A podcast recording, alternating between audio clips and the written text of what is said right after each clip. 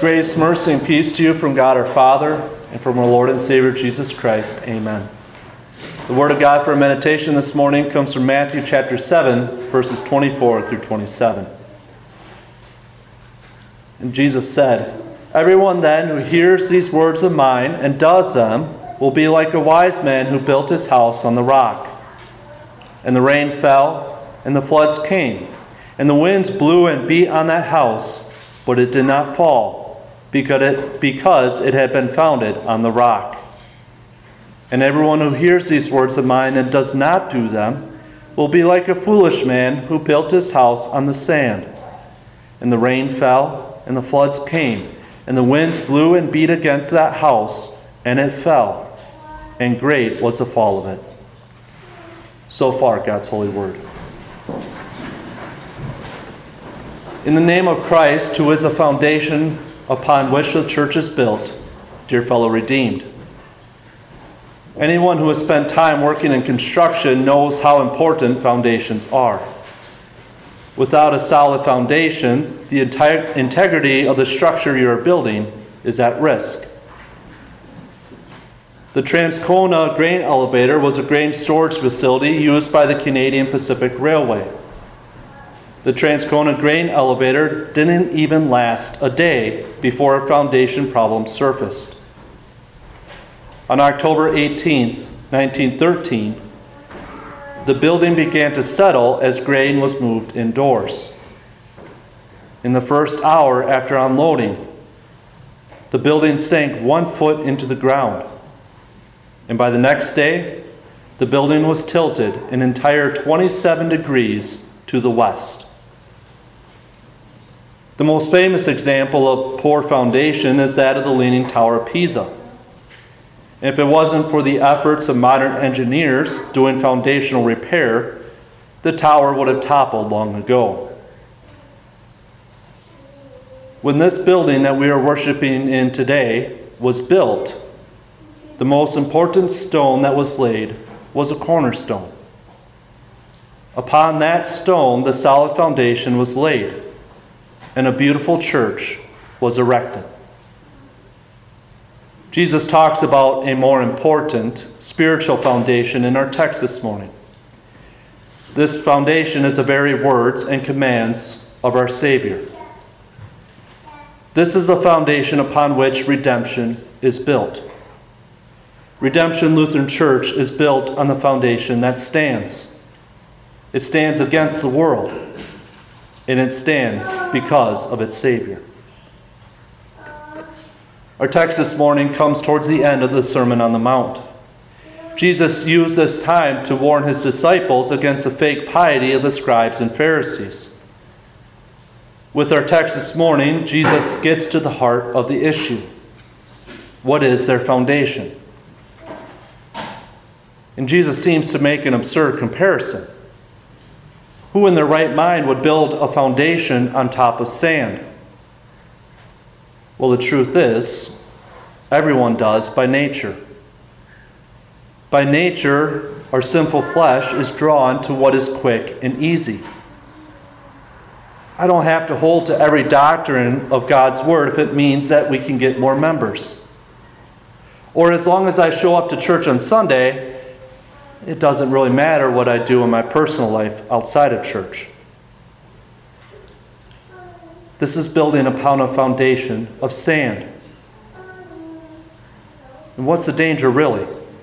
Does it really matter as long as the gospel gets preached? Well, yes, it does matter. Jesus says very clearly, "And everyone who hears these words of mine and does not do them will be like a foolish man who built his house on the sand." This is not to say that your action of fulfilling what Jesus says earns your way to heaven.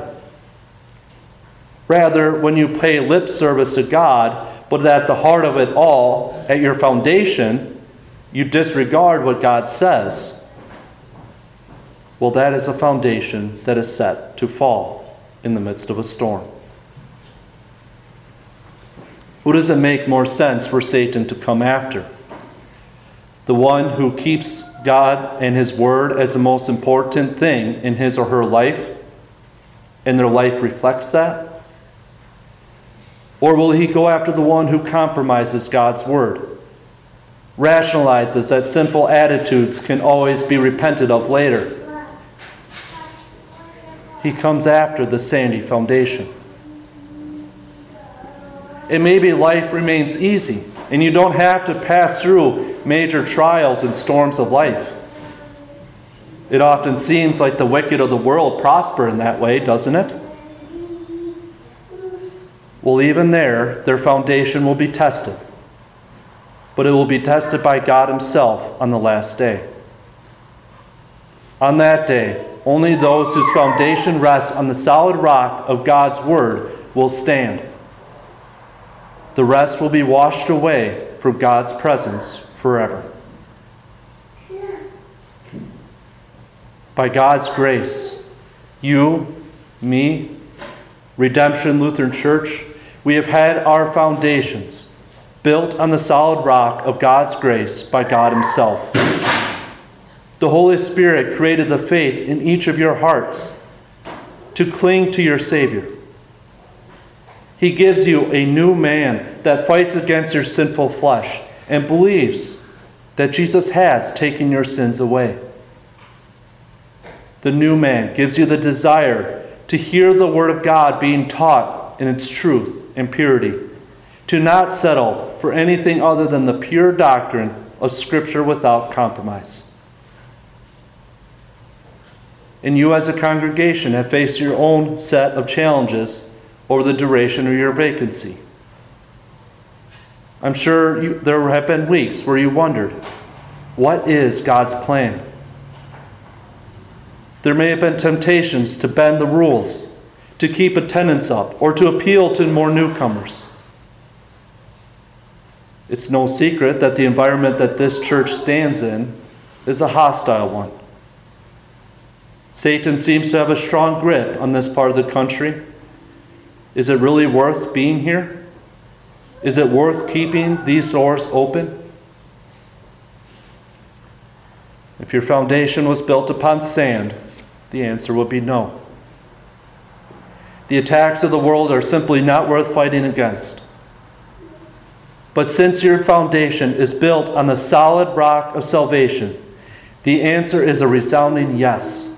Yes, it is worth being here, and yes, it is worth keeping these doors open. It is worth every attack and abuse that the world might throw at you, because you have something that the world cannot take away. Your foundation is rooted in the truth. The Son of God became human to die in your place. He has removed all your guilt and all your sins so that you are a child of God. And no matter what happens to you on this earth, Jesus' victory on Calvary stands true in heaven. He invites you to bring your trials and your struggles to his cross and leave them there. Leave your burdens with him and carry his yoke, for it is light. This is what carried you through your hardest times, and it is the same promise of God's grace that will be at the center of our ministry together as pastor and congregation. A world without solid foundations is a world of collapsed infrastructure. You can never be certain entering any a skyscraper because you don't know if the foundation will be secure. And the same mistake is often made spiritually. So often, the foundation is built upon the sifting sands of man's reason. It might stand for a time, but either the world's gusts and storms will knock it down, or it will shrivel before the face of God's glory. Your foundation is built on the solid rock of Christ. This rock stands firm. It stands against the world and everything that it can throw against you. You can know that it will always stand firm because God himself has called you by name to be his very own. He has placed you on the rock of your Savior, and he will uphold you with his powerful hand. So may God bless us as we strive in His ministry, founded on the solid rock of Christ and His Word. Amen.